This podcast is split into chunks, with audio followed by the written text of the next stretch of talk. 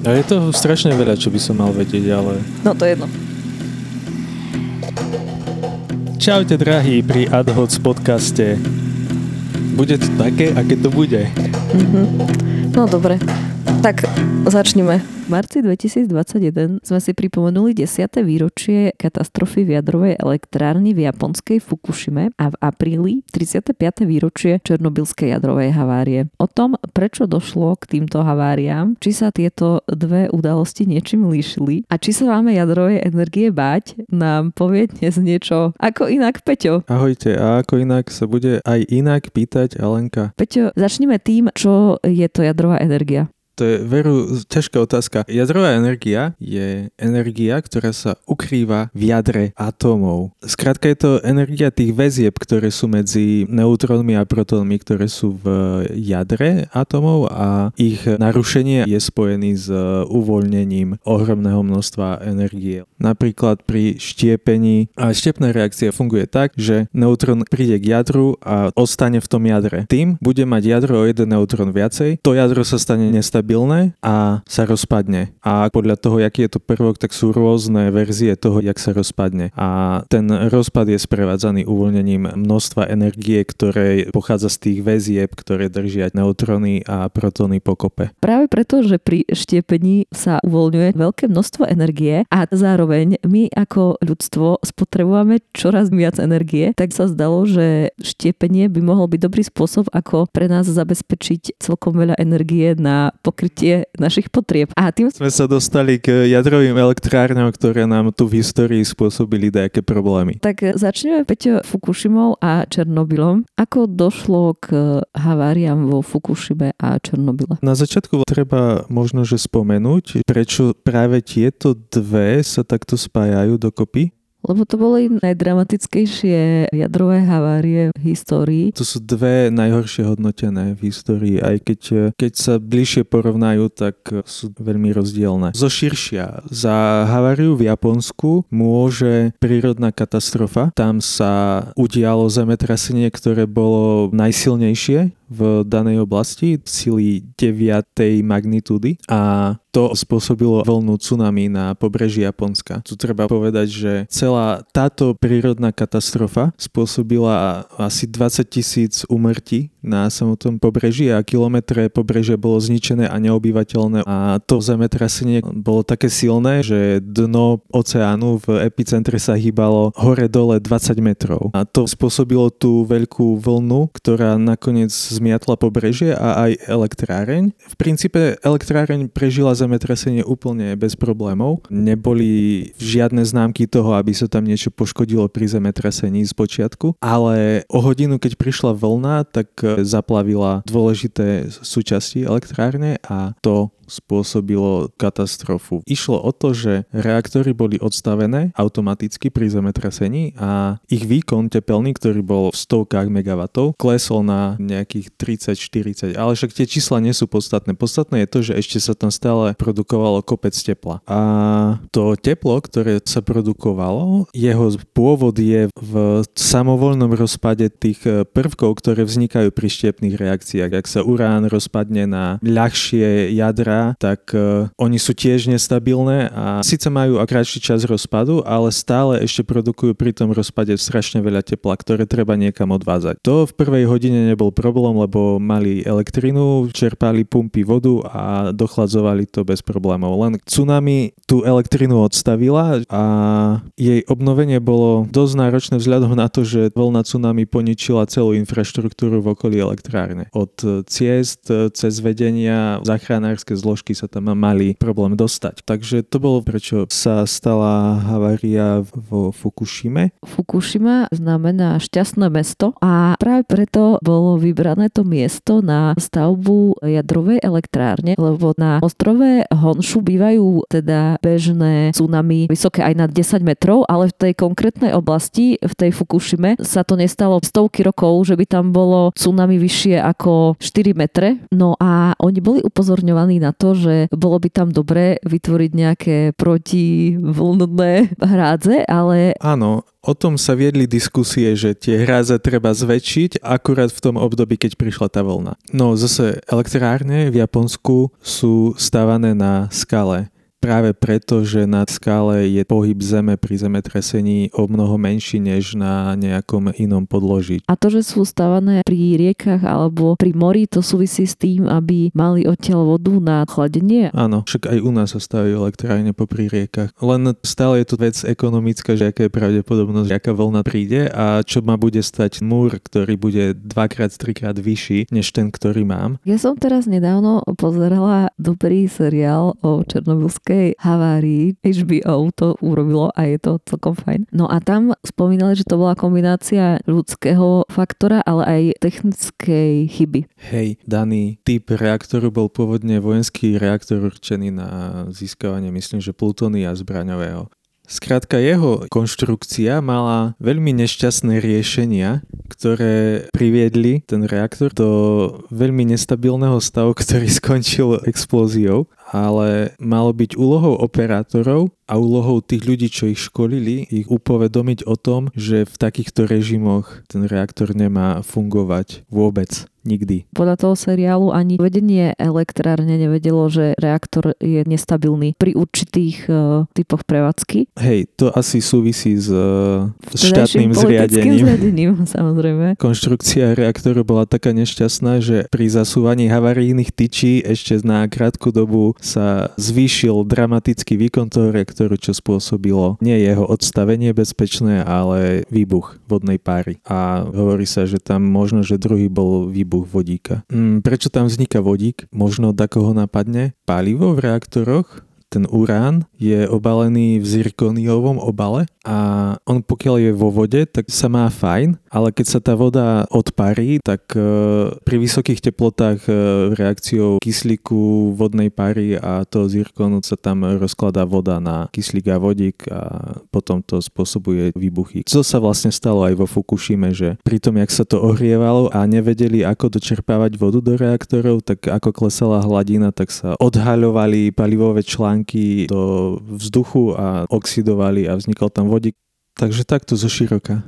Podľa Medzinárodnej stupnice jadrových udalostí obe tieto nehody boli charakterizované rovnakým stupňom, stupňom číslo 7, ale následky na ľudských životoch boli dosť rozdielne v jednom aj v druhom prípade. Ako to bolo s počtom mŕtvych v jednotlivých haváriách a prečo vo Fukushime to nebolo také dramatické ako v prípade Černobylu? V Černobyle bolo niekoľko desiatok priamých obetí. Pri výbuchu zahynuli myslím, že dvaja ľudia a následne pri has hasení požiaru a tej prvej akcii, kedy vlastne ľudia ani nevedeli, s čím majú dočinenia, tak e, to číslo bolo myslím, že 28 hasičov, ktorí zomreli v nasledujúcich dňoch na chorobu zo žiarenia. Ešte navyše bol tam jeden typek, ktorého telo sa nikdy nenašlo. Čiže to by bolo 31 obetí, 28 hasičov zomrelo, myslím, v Moskve, lebo oni ich transportovali do Moskvy do nemocnice, dvaja zomreli priamo tam a jeden sa nenašiel. Kdežto v Japonsku to bolo nula však. To bolo nula, lebo v tých prvých prvých minútach, hodinách tá elektráreň prežila bez problémov. Teda, jak už som spomínal, tam zahynulo 20 tisíc ľudí kvôli tsunami a zemetraseniu, ale v elektrárni zomreli len kvôli tsunami dvaja, ale nie preto, že nastala havária. Potom následne myslím, že tam boli nejaké obete, ktoré sa udiali pri odstraňovaní nehody. Boli tam aj obete, ktoré súvisia s evakuáciou ľudí. V zmysle, že evakuovali v súvislosti s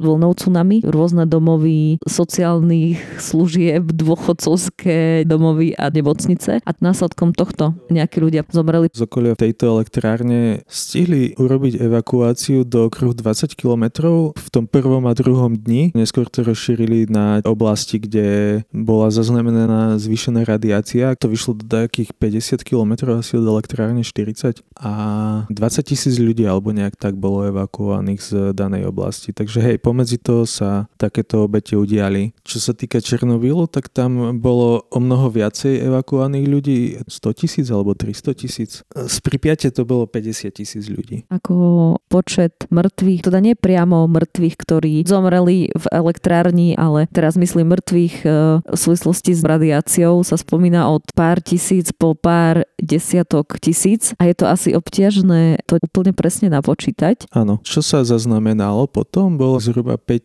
tisíc plus minus rakovín štítnej žľazy a týchto 5 tisíc sa priamo dáva do súvislosti s haváriou Černobylskou. Totiž prvky, ktoré sú uvoľňované z reaktora sú jód a cézium. S tým, že jód e, potrebuje naša štítna žľaza a tým pádom sa ukladá v štítnej žľaze, čo následne môže spôsobiť rakovinu štítnej žľaze. Preto sa rozdávajú jodové tabletky okolo elektrárny. Hovorí sa, že keby kontrolovali jedlo, hlavne mlieko, skrátka potraviny z daných oblastí, tak sa mohlo predísť týmto obetiam. Potvrdených je 15 ľudí, čo zomrelo na to v nasledujúcich rokoch. Ale hej, ráta sa to ťažko, lebo tie dávky radiácie, ktoré tí ľudia obdržali, sú len o málo vyššie, jak by ich obdržali z prirodzeného prostredia, ktoré nás denne bombarduje nejakou radiáciou. Teraz som si spomenula, že keď e, absolvuješ jeden rengen plúc, tak je to ako keby si 15 rokov sedel niekde v blízkosti jadrovej elektrárni. Je to horšie, lebo rok žitia v 80 kilometrovom okolí od jadrovej elektrárne sa rovná požitiu jedného banánu. Teda z banánu obdržíme rovnaké množstvo radiácie, ako keby sme rok žili v okolí jadrovej elektrárne. A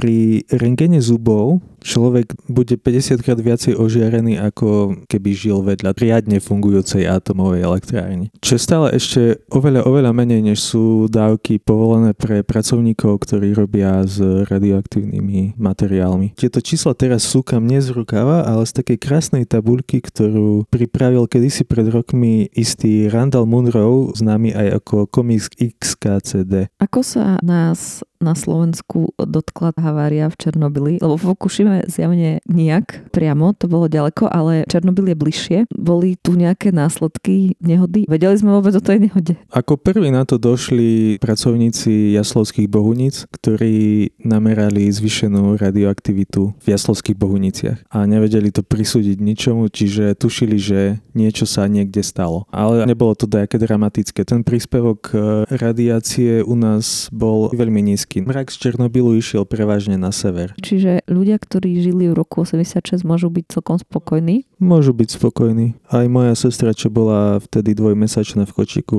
pred dvorom. Skrátka nebolo to nejaké dramatické, to bolo len o niečo málo, než e, sme zvyknutí bežne. Sú také jednotky Sievert, v ktorých sa meria dávka a celosvetový priemer z bežného pozadia je 2,8 milisievertu a limit pre ľudí, ktorí robili napríklad vo Fukushime bol 100 alebo 250 milisievertov a to zvýšenie radiácie u nás bolo na 7 Zdroj je prezentácia Greenpeace z roku 2006. Pre tých ľudí, čo boli bližšie, v silne zasiahnutých oblastiach to bolo 50 milisievertov. To je 25 CT hlavy. A CT hrudníka je toľko, čo dostali ľudia všade inde. Tých pár miliónov, čo bolo ďalej od Černobylu. Čo sa dialo v Černobyle po tej nehode, respektíve ako prebiehalo odstraňovanie následkov havárie? Bezprostredne sa snažili uhasiť požiar. V podstate ten nešťastný reaktor má v sebe veľa grafitu. Grafit je uhlík a s kyslíkom celkom rád horí. Takže bol tam požiar v ktorom horelo niekoľko desiatok, možno stoviek tón grafitu, ktorý obsahoval ten reaktor. Spolu s ním sa do vzdušia dostávalo aj časti toho paliva. Takže oni sa to snažili nejako uhasiť zhadzovaním piesku z helikoptéra a podobne. A trvalo to niekoľko dní. V Černobyle sa stalo to, že vybuchol reaktor, ktorý odkryl jadrové palivo a 10 dní to horelo a uvoľňovalo radioaktívne častice do vzduchu. Vo Fukushime sa toto nestalo. Vo Fukushime vybuchol vodík a v podstate z veľkej časti reaktor ako taký ostal neporušený. Boli tam nejaké úniky, ale väčšina únikov radiácie bola spôsobená tým, že odvetrávali nádoby reaktorov od toho vodíka, lebo potrebovali v nich znižiť tlak, aby tam mohli napumpovať vodu na jeho dochladenie. Čiže v Fukushime išlo prioritne o chladenie toho reaktora po nehode? Áno, Fukushima 1 boli 4 reaktory, jeden bol odstavený a 3 fungovali, ktoré sa bezpečne odstavili pri zemetrasení, ale už neboli dochladené ako mali. Aký je stav aj v Černobyle, aj vo Fukushime v súčasnosti? Čo sa tam deje? Sú následky nehody definitívne odstranené, alebo sa stále na odstranení následkov nehôd pracuje? V oboch prípadoch sa pracuje na odstraňovaní následkov. V Černobyle sa v roku 2019 podarilo dokončiť stavbu nového krytu. Je to taká veľká stavba, ktorá prekrýva kompletný zničený blok, starý sarkofág a priestor okolo a hermeticky ho uzatvára tým, že je to takto uzavreté, tak sa začína ďalej pracovať na jeho postupnom likvidovaní a sa môže uvažovať o otváraní zakázaných zón v okolí elektrárne. No počkaj, počkaj, lebo teraz nedávno v médiách sa objavila taká správa, že v sarkofágu, tom teda novom, opäť prebieha štiepná reakcia v Černobyle, tak máme sa báť, že Černobyl znova vybuchne? Nie, oni zaznamenali zvýšený počet neutrónov, ktorý sa dá vysvetliť tak, že nie niekde v starom sarkofágu v neprístupných častiach prebieha nejaká reakcia. Ono sa to dialo určite aj doteraz, len e, tým, že to bolo otvorené, odvetrané a nebolo toľko meraní, tak sa nemuselo o tom vedieť. Teraz je to prekryté hermeticky uzatvorené, takže sa to tam môže ľahšie namerať. Totiž do toho starého sarkofágu zatekalo a voda pomáha štiepnej reakcii. Čiže ak sa dostala niekde do útrop starého sarkofágu, kde bolo rozstavené palivo, tak sa tam mohla malá reakcia spustiť, ale asi to nebude nič vážne. Ono si to netreba predstavovať nejako dramaticky, že to je nekontrolovaná reakcia typu vybuchne atomová bomba. Tam není toľko materiálu na to. Skrátka to je prírodný urán. Také prírodné reaktory kedysi boli, hoci kde v takých jaskyniach, kde bol urán, bol bolo mokré obdobie, tak tam si proste vytváral teplo a keď sa to vysušilo, tak to prestalo. Prečo je to tak, že voda tomu pomáha? Jak som hovoril skorej, že to jadro musí zachytiť neutrón, aby sa rozpadlo. Ono vie zachytiť neutrón len, ktorý je pomalý. Pri tých reakciách vyskakujú rýchlo tie neutróny a voda to spomaluje. Takže voda je tam na to, aby spomalila neutróny, ktoré potom následne zachytáva jadro, aby sa mohlo rozpadnúť. A s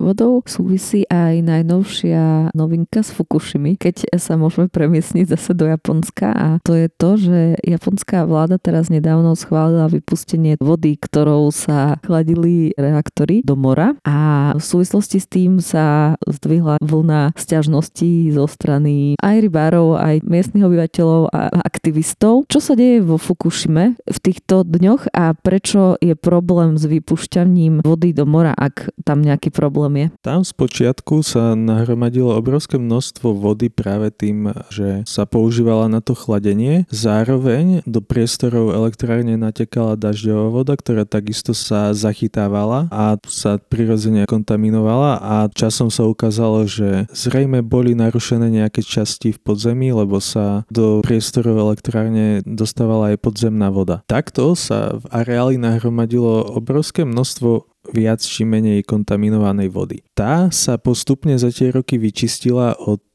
prakticky všetkých eh, radioaktívnych prvkov, ktoré sa chemicky z tej vody dali odstrániť. Zároveň sa pracovalo na tom, aby novej vody, ktorá natekala do elektrárne, bolo čím menej a ostal tam iba jeden radioaktívny prvok, ktorý sa z vody nedá chemicky odstrániť, lebo je to vlastne voda. A to je voda, ktorá obsahuje vodík, ktorý má dva neutróny a volá sa tritium. A jeho žiarenie je v podstate také, že ho zastaví aj papier. Takže nie je to až taká nebezpečná voda a skrátka aktivita tejto vody je celkom dobre pod normami na požívanie a má sa riadenie vypustiť do mora v priebehu nasledujúcich rokov, že oni ju nevypustia naraz, ale postupne a pomaly ju budú vypúšťať, aby to bolo stále dobre nariedené. Čo sa týka celého areálu elektrárne, tak po tých výbuchoch sa to tam poupratovalo, postavili sa kryty zničených budov a v celých tých oblastiach na okolo elektrárne, ktoré boli vysťahované, upratovali, keď to tak mám povedať, ak dekontaminovali sa obce, dediny, aby sa tam ľudia mohli vrátiť a za tých 10 rokov už je väčšina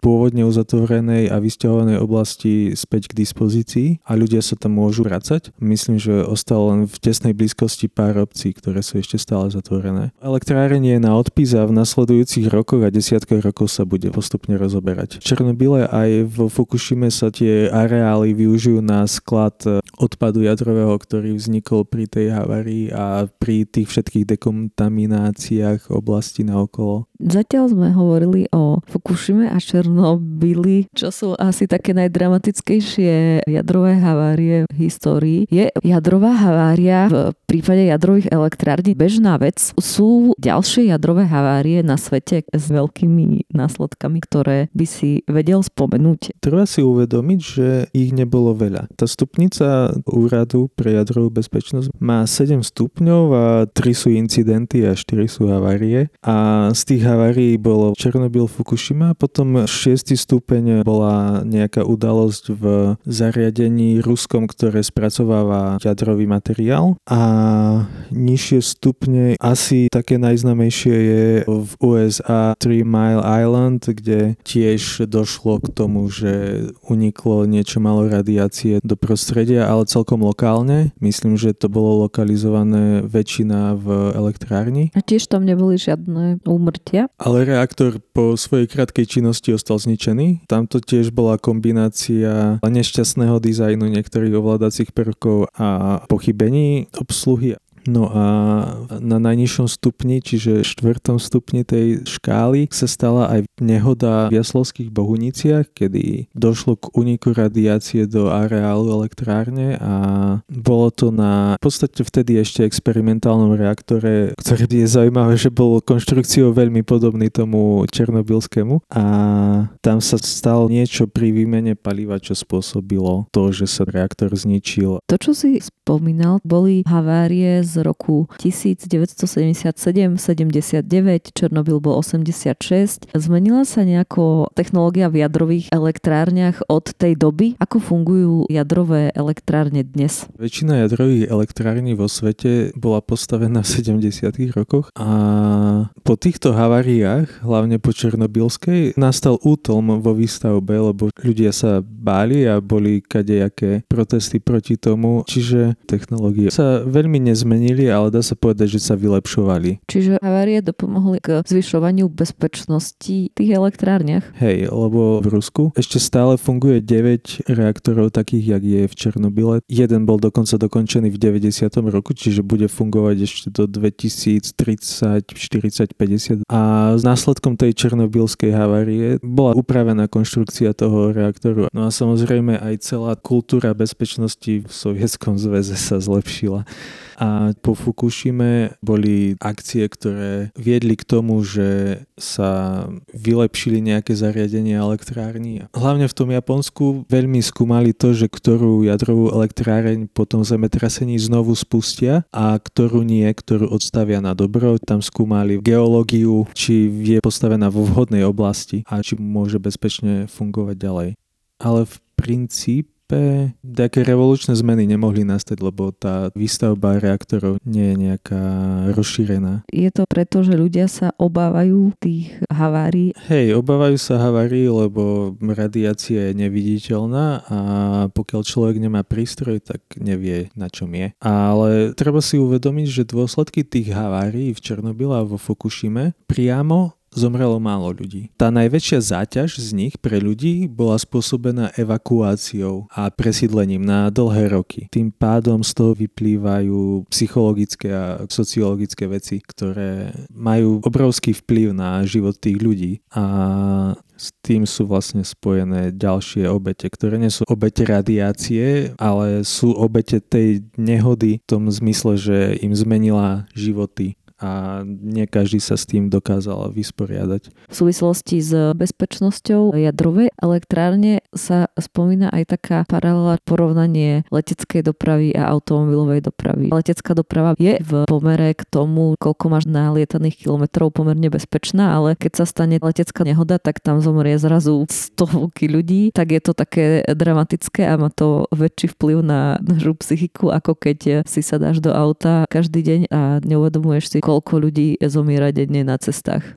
Tie porovnania sa vyskytujú aj priamo, že umretí ľudia na cestách versus umretí ľudia z nešťastí v jadrových elektrárniach. Najhoršie z elektrární sú na tom vodné elektrárne, lebo keď niekde trhlo obrovskú vodnú nádrž, tak zmiatlo to so sebou niekoľko desiatok tisíc ľudí, ktorí bývali pod ňou. Problém asi je len vnímanie, že následky jadrovej nehody sa naťahuje ich riešenie dlhé roky a iné nehody sú vyriešené za kratší čas. U nás sa už dosť dlho stavia, respektíve chystá postaviť tretí a štvrtý blok v Mochovciach. Len ja mám pocit, že tá doba výstavby jadrových elektrární je pomerne dlhá. Tak e, nehovorí v neprospech výstavby jadrových elektrární dĺžka výstavby a možno aj cena? V princípe áno, na jednej strane, na druhej strane je to veľký zdroj, ktorý sa ťažko nahradzuje inak ako fosilnými palivami. To je jedna vec. Ďalšia vec je tá, že po černobylskej havárii nastal útlm vo výstavbe, lebo to riziko, ktoré bolo, tak asi odrádzalo vlády a ich voličov od toho, aby chceli mať niečo také u seba. Takže takto postupne skúsenosti z výstavby zanikali a momentálne je veľký problém pri týchto stavbách nájsť firmy, ktoré vedia dodať konštrukcie v požadovanej kvalite. To sa napríklad považuje za najväčší dôvod zdržaní vo Fínsku, kde sa stavia nový reaktor. Problém bol dodať betón požadovanej kvality a betonáž ako takú. Čiže tým, že nastal útlm vo výstavbe, tak sa stratili tie skúsenosti skúsenosti ako keby a teraz sa budujú, získavajú znovu. Keď sa dostavia tretí blok Mochoviec, tak si Slovensko zabezpečí svoju potrebu elektrickej energie, že teda budeme sebestační, lebo teraz jadrová energia tvorí len niečo vyše 50% našej elektrickej energie. To nie je len, to je až. Vo väčšine krajín sveta to tak nie je. Na svete je 450 jadrových elektrární. Plus minus, hej, hej. Najviac ich má Francúzsko a to má hadam až 80-90%? Myslím, že 80 a my sme druhý v Európe. Hej. Potom, čo sa odstavili Jaslovské bohunice, tak sme prestali byť sebestační, ale Mochovce nahradia ten výkon. Ak by sa postavil štvrtý blok, tak tým pádom budeme elektrickú energiu vyvážať. Hej, čo má svoje výhody mať dačo naviac. Čo sa týka potenciálnych výhod v porovnaní s obnoviteľnými zdrojmi, môžeme považovať jadrovú energiu do budúcna ako zdroj zelenej energie? Jednoznačne. Pre Prečo? Lebo okrem rizika, že to buchne, čo ako plynú roky, tak sa znižuje a to je tiež jeden z dôvodov, prečo sú tie elektrárne drahšie, lebo potrebujú rôzne diely, ktoré sú kade ako certifikované a kopec povolení a tie bezpečnostné nároky sa stále zvyšujú, čo sa vlastne odráža na tej cene. Tak okrem toho a problému odpadu vyhoreného paliva zo súčasných reaktorov, tak e, neprodukujú žiadne iné škodliviny, okrem tých, ktoré vznikli pri výstavbe. Taká elektráreň dokáže fungovať desiatky rokov, 50 určite, a za celý svoj život vyprodukuje minimum látok znečistujúcich ovzdušie. Keď vyprodukuje CO2, tak to je to, ktoré sa použije na dovoz a odvoz paliva. Ten odpad, to vyhorené palivo, ono sa zdá, že ho je veľa, ale ono sa dá skladovať na pomerne malom území a ešte je taká možnosť, že niekedy v budúcnosti bude znovu využité ako palivo do novších reaktorov, ktoré by to dokázali spracovať. Ten argument jadrového odpadu sa používa ako veľmi častý argument v neprospech jadrových elektrární. Ak dáme nabok havárie a jadrové sklady sú sklady kde v podzemí, alebo to sú nadzemné sklady? Bývajú rôzne. Zvyčajne sú to sklady, ktoré sú v areále elektrárny, kde sa na nejaký čas uloží a potom sa prevážajú do trvalých úložišť. Len tie trvalé úložišťa nie sú vybudované vo svete. Aktuálne sa budujú niekde vo Fínsku a v Černobyle. Skrátka je ich málo. Ty hovoríš o nadzemných skladoch alebo o skladovaní niekde v hĺbke? Vo Fínsku je to v podzemí. V podzemí sa budujú tunely, chodby v hĺbke okolo 500 metrov. A to sú trvalé úložišťa. Tie, čo sú dočasné na, ja neviem, jednotky, desiatky rokov, sú nadzemné. V čom sa skladuje jadrový odpad? Z akého materiálu a v akej forme funguje to úložisko jadrového odpadu? Ono sa to uloží do nejakého špeciálneho kontajneru, ktorý je oceľový, betonový a potom sa to vobchá do takého slotu v betonovej stavbe, jak do úľa a skratka je to v betóne. Je to kombinácia takého nejakého špeciálneho kontajneru a betónovej stavby. A nedochádza v čase k tomu, že sa nejako poškodí ten obal vplyvom radiácie? Je to treba vymieňať? Radiácia ako taká nepoškodzuje ten obal. Len ho urobiť možno, že trochu radioaktívnym. Aj sa spomínalo, že sa jadrový odpad skladuje v solných baniach? Tuším, že v Nemecku je také nejaké úložisko, lebo po vyťažených baniach ostanú chodby v podzemí, ktoré sa dajú takto využiť. To ale neviem, nakoľko je to trvalé alebo dočasné to úložisko tie úložiska sú dočasné aj preto, lebo je predpoklad, že nové typy jadrových reaktorov budú vedieť spotrebovať to vyhorené palivo, tak? Mm-hmm. Hej, hej. Preto sme to neuložili natrvalo, povedzme niekde do zeme, alebo sa to nevystrelilo vesmíru. To by nikto nepovolil, lebo keby to raketa nevyniesla a vybuchla počas letu, tak by to bol celkom problém. Tak eh, povedz mi prosím ešte k tým novým druhom jadrových reaktorov. Čo už funguje sú také, že rýchle množivé reaktory, ktoré si dokážu aj sami vyrábať palivo. Je to v celku zaujímavé. Naložíš eh, urán, tým ti vznikne plutónium. Po nejakom čase to plutónium zase sa zmení na urán a je tam taký uzavretý palivový cyklus, ktorý môže niekoľkokrát prebehnúť a nakoniec z toho bude vyhorené palivo, už neviem, že čo tam skončí na konci. A zároveň toto sa dá využiť tak, že bude produkovať palivo pre súčasné reaktory a zároveň ten odpad zo súčasných by malo vedieť e, prepracovať na to palivo zase. Je veľký potenciál v tom, čo teraz my nazývame odpad. Už je pár takých reaktorov, ktoré fungujú aj komerčne, tak e, myslím, že do budúcnosti sa niektoré krajiny budú na toto pozerať e, bližšie. Každá krajina si to robí podľa toho, že čoho má koľko zásob. Taká India má veľa tória, takže testuje tóriové reaktory. Sú tiež perspektívne vzhľadom na to, že toria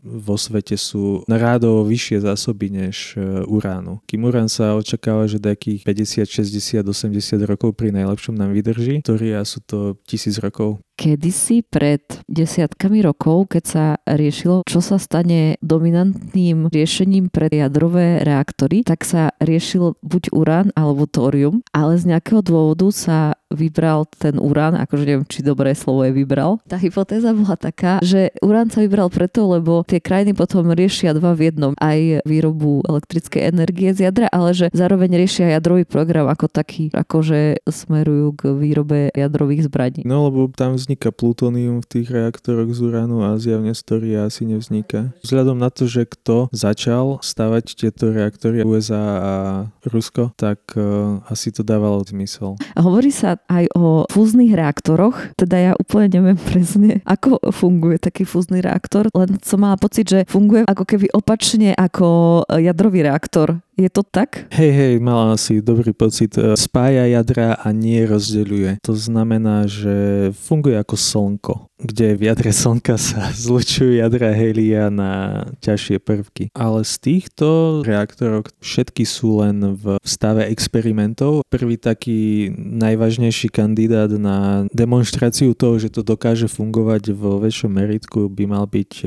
ITER, čo je medzinárodný projekt fúzneho reaktora, čo sa stavia vo Francúzsku už niekoľko rokov. a mal by byť, hádam, dostávaný v tomto 10 ročí. Výhoda týchto je asi tá, že odpada tam problém s odpadom, aj keď aj pri týchto bude vznikať, ale iným štýlom. A vlastne spaľuje sa tam voda, keď to mám tak povedať. Myslím, že palivom má byť litium, proste tie ľahké prvky vodík určite. V čom je ten problém? Prečo tie fúzne reaktory nefungujú zatiaľ vo veľkom? No už problém je udržať tú reakciu. Totiž ona na svoju činnosť potrebuje vysoké tlaky a vysoké teploty. Teda potrebujeme dostať tie jadra veľmi blízko k sebe, aby sa spojili. Čiže my potrebujeme teploty a tlaky, ako sú v slnku a to nevieme v našich podmienkach dosiahnuť? No vo veľkom je to zatiaľ stále problém. Keď sú nejaké také rekordy, že udržali niekde v nejakom experimente fúziu, tak to sú sekundy. Neviem, či najdlhší čas nebol možno, že minúta maximálne. A tie teploty vytvárajú problémy pri konštrukcii toho zariadenia, kde horúci plyn, čo vlastne ani nie je plyn, je to plazma zmes e, za týchto častíc jadier atomov, tak e, sa musí držať magnetickým polom od stien toho reaktora a sú to komplikované zariadenia. Hlavne žiadne z nich nevyrobilo viacej energie, než spotrebovalo. Takže toto by mal byť cieľ toho ITERu, dokázať, že dokáže vyrobiť viacej energie, než spotrebuje. Vzhľadom na to, že asi v budúcnosti nám nehrozí rapidné znižovanie spotreby elektrickej energie. Ba naopak, však elektrické auta. Áno, a zároveň chceme nejakým spôsobom znižovať produkciu skleníkových plynov. Asi fosílne elektrárne nie sú naša budúcnosť, takže otázka je, či budúcnosť v energetike my vidíme práve v jadrovej energii. A ak áno, prečo by to tak malo byť? Každý štát to vníma inak ale z čisto pragmatického hľadiska by sme budúcnosť tam mali vidieť. Tým, že zatiaľ z obnoviteľných zdrojov nevieme efektívne skladovať energiu, máme z nich energiu len vtedy, keď svieti slnko a vtedy, keď fúka vietor. Čiže je to veľmi nespoľahlivý zdroj a pre fungovanie života už nech je obyčajný ľudský a chcem si nabiť svoj smartfón alebo priemyselný a chcem mi vyrobiť môj smartfón, tak je v záujme asi každého štátu mať zabezpečené, aby tá energia stále prudila. A tým, že ju nevieme ukladať, nastáva ten problém, že v každom momente sa musí vyrobiť presne toľko energie, koľko sa spotrebuje. Musí sa vyrobiť toľko, čo sa spotrebuje preto, aby v celej časti sveta bola rovnaká frekvencia prúdu, aby sa dalo s tým manipulovať tak, že keď je v Poľsku veľa elektriky, tak to vedia poslať do Česka a keď je v Nemecku málo, tak Česko im pošle. Čiže jadrová energia by asi mala byť súčasťou našej budúcnosti, lebo dokáže dodať veľa energie a dokáže to dodať spolahlivo furt vodne v noci, v zime a v lete. A robí to s minimálnou záťažou na životné prostredie v prípade, že sa nič zlé nestane a rizika čím ďalej tým viac vieme minimalizovať. Pokiaľ nebude vyriešené ukladanie energie nejako rozumne, tak e, iný zdroj energie mnohé štáty mať nebudú okrem fosílnych elektrární. To sa myslia uholné a plynové. Každý by si to mal stávať podľa podmienok, ktoré má. Keď niekto má kde stávať elektrárne veterné, tak nech si ich stáva. Však to je dobre a treba sa zamyslieť nad tým, že či naozaj je tá jadrová energia až taká nebezpečná. A toto bolo rozprávanie o jadrovej energii. Pri príležitosti dvoch nešťastných výročí spojených s ňou. Na budúce sa dúfam počujem pri nejakom veselšom výročí. Alebo veselšej udalosti. Uvidíme. Alebo budeme počuť. Do počutia na budúce. Priatelia. Toto bol podcast občianskeho združenia Kandeláber. Viac o nás nájdete na www.kandelaber.sk.